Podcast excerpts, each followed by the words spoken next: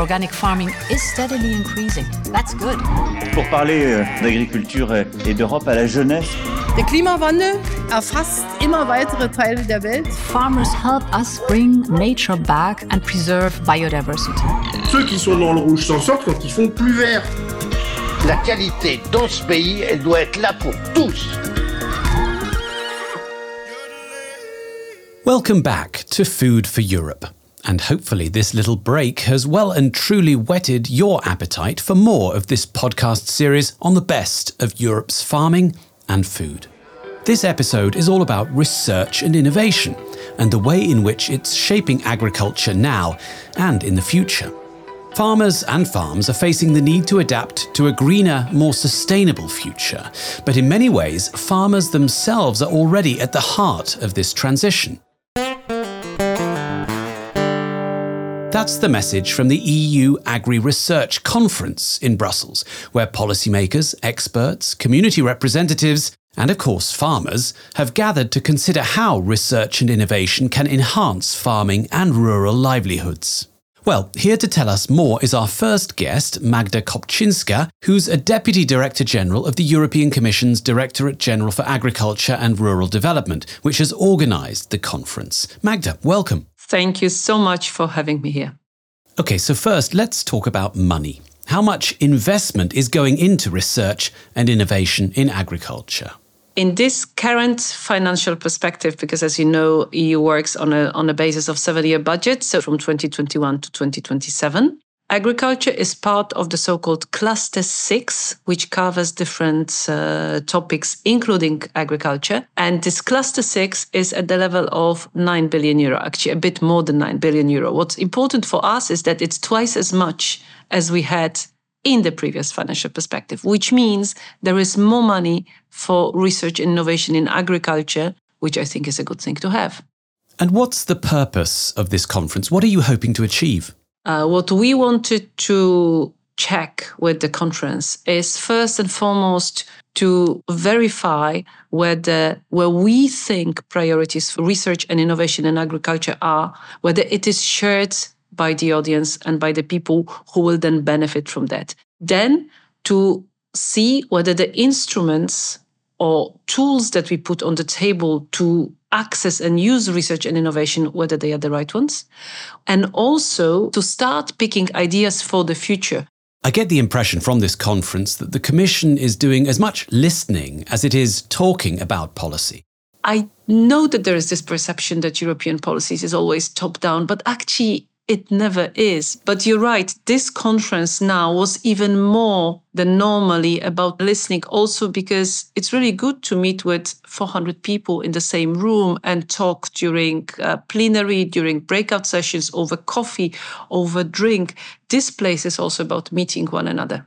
The European Commission has brought together farmers and researchers to co create innovative solutions funded by Horizon Europe. How does this link with the CAP?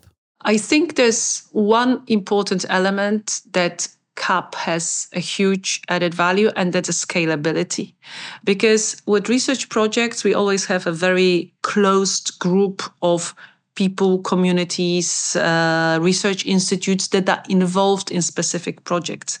But it is only with additional funding, such as the one coming from CAP, when we can bring those positive results and put them on the ground to a greater scale. And only then we see the impact of research. The, the, the new innovative techniques, the new innovative solutions, the new technologies put on the ground by farmers. Well, you mentioned people coming from outside the EU, and we'll be talking to one a little later in the programme. But Magda, finally, is there anything else you want to add? I very much hope that everybody who's listening is already making a mental note that they need to come to the fourth edition of Agri Research Conference, which should be sometime around 2026. But we'll come back to you on this one.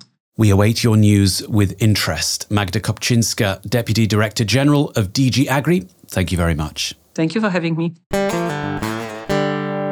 Well, from a policymaker to a farmer now, and someone who's played a key role in this conference as a speaker and a motivator too. Welcome, Diana Lenzi. First, Diana, tell us about yourself. I am the president of CEJA, the European Council of Young Farmers, and I am a farmer from Italy. Indeed, you manage the family wine estate in Tuscany. You didn't bring any with you, but we'll forgive you that. However, it's fair to say that wine's been produced in much the same way for hundreds of years. So, what role is there for research and innovation in making wine? So, you're right. The process is a very natural one. It's been done for millennia.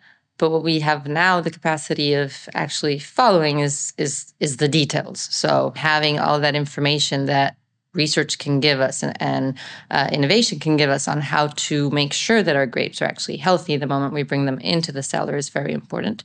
But also in the fermentation process, uh, we know that this is something that the more we analyze the wine, the more we know when our intervention is actually needed. Is there also a role for research and innovation when it comes to making wine production more sustainable?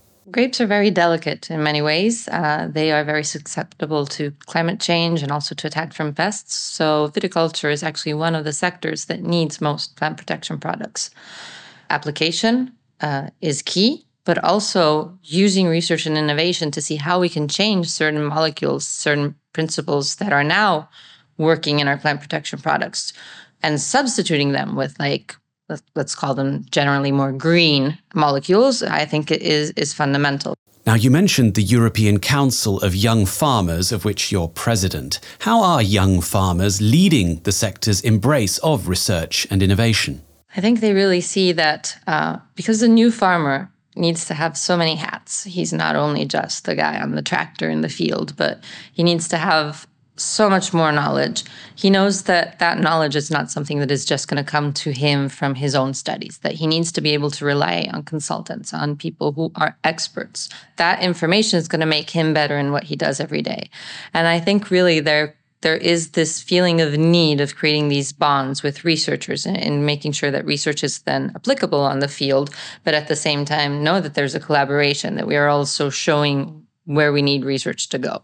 You've talked about the challenges of a winery, but give us an example from Tuscany of the way research and innovation is strengthening the livelihoods of farmers and rural communities more generally. One of the biggest problems we've had so far in, in, in, Tuscany was the fact that the population of both wild boar and deer has been uh, exponentially growing in the past uh, decade or so. And so, how do we protect our vineyards. People love to come to Tuscany to see the vineyards. And if everything is just closed behind wires and fences, this is not going to work.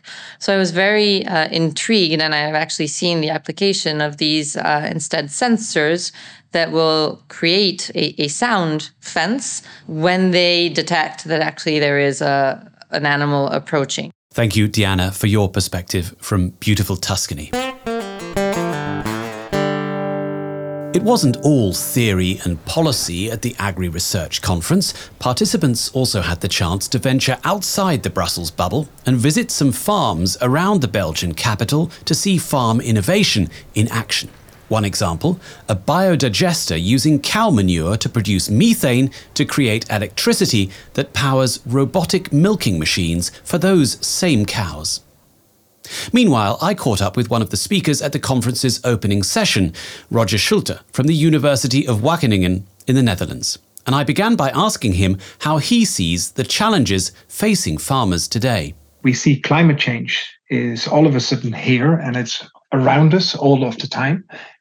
Uh, we also see the the role of food in the world, the weaponization of food, if you like, with the war in Ukraine, the weaponization of energy, and with that, fertilizer prices. And we see supply chain disruptions that we've never seen before. Disruption is is now the new normal. Uh, so we're moving from an era where we try to make farming ever more efficient. We're now moving into an era where we have to help farmers and, and the farming system and the food system become resilient to, to whatever shocks are thrown at them. If the farmer has more data and is better informed, is that going to make them more resilient?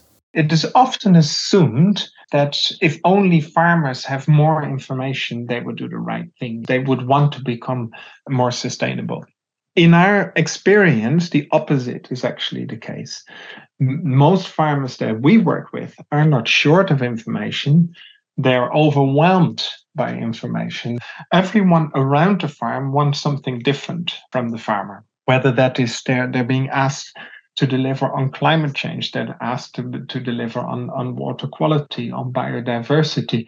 So, how can authorities and other stakeholders play their parts in helping farmers rise to this challenge? Most of the time, we leave it to the farmer to make sense out of all this information and turn that into a viable operational farming system. And that is a real challenge that where we can we cannot put the responsibility for that solely at the feet of the farmer because it also requires that we create the conditions for the farmers to respond to these challenges, that we create enabling policies, that we create an enabling business environment, that we create an enabling knowledge environment. Thanks to Rogier Schulte for his input. Now, as you'll probably have picked up, our guests so far come from different European countries with different agricultural traditions and prospects, but a similar outlook on the potentials and possibilities of research and innovation. And my next and final guest is from even further afield, and I'll let him introduce himself.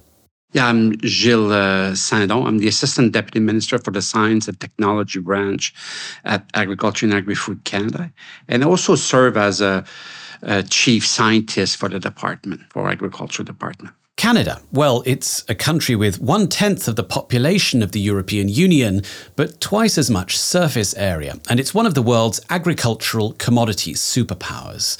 So, how is research and innovation contributing to the development of agriculture in Canada, Gilles? At the, at the very top of our list is climate change. So uh, uh, having to develop practices that will just like help us mitigate and adapt to climate change. And the second thing, the second area we're paying a lot of attention to is, is to try to create some resilience in the system, try to deal with drought, to deal with insects and diseases as well. Uh, I would say uh, circular ag- uh, agriculture, which is uh, another area that is of big interest to us. And the last one would be digital. When it comes to research and innovation, to what extent are farmers themselves driving its development? I'd like to talk about the introduction of a living lab that we did in the last uh, five years, basically where we have the um, the farmers are involved throughout the, the entire innovation process. They are part of the co-developing the, the, research. And we the, the the important point is we test the practices on working farm at the landscape level. So with the producer and not only for the producer. They've been always been involved in great support of research and by being enthusiastic adopter of new technology. Like they've always been looking for the new opportunities.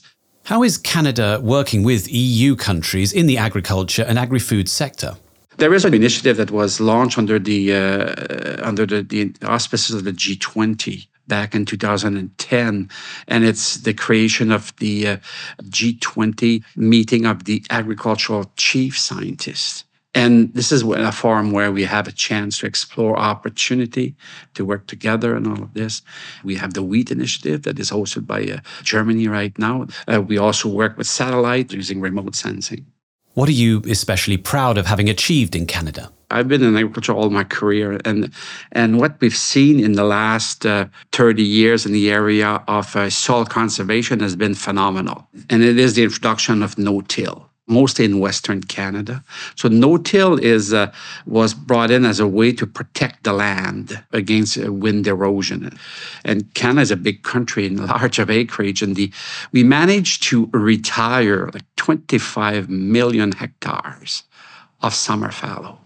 And what will you take back home to Canada from your participation in this conference? One is uh, the importance here, like uh, that they put on policy and the link with policy and research. I'm not sure which one they will put first uh, science that based policy making or is it policy based science? Gilles Saindon, Assistant Deputy Minister of Agriculture from Canada, thanks very much for joining us here on Food for Europe. A reminder from Gilles there that learning lessons from each other is in our common interests in a world of globalized agriculture and food supply chains. And it's a great way to round off our Food for Europe podcast on this conference on research and innovation in agriculture. Thanks to Gilles, to my other guests, Rogier Schulte, Diana Lenzi, and Magda Kopczynska, for giving their perspectives on an aspect of European agriculture that is not as well known and appreciated as perhaps it should be. Well, hopefully, this episode will encourage you to find out more about the link between innovation and what ends up on our dinner plates.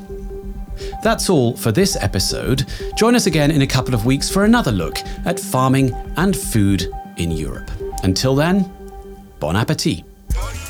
Organic farming is steadily increasing. That's good. Pour parler euh, d'agriculture et- et d'Europe à la jeunesse, Der Klimawandel erfasst immer weitere Teile der Welt. Farmers help us bring nature back and preserve biodiversity. Ceux qui sont dans le rouge s'en sortent quand ils font plus vert. La qualité dans ce pays, elle doit être là pour tous.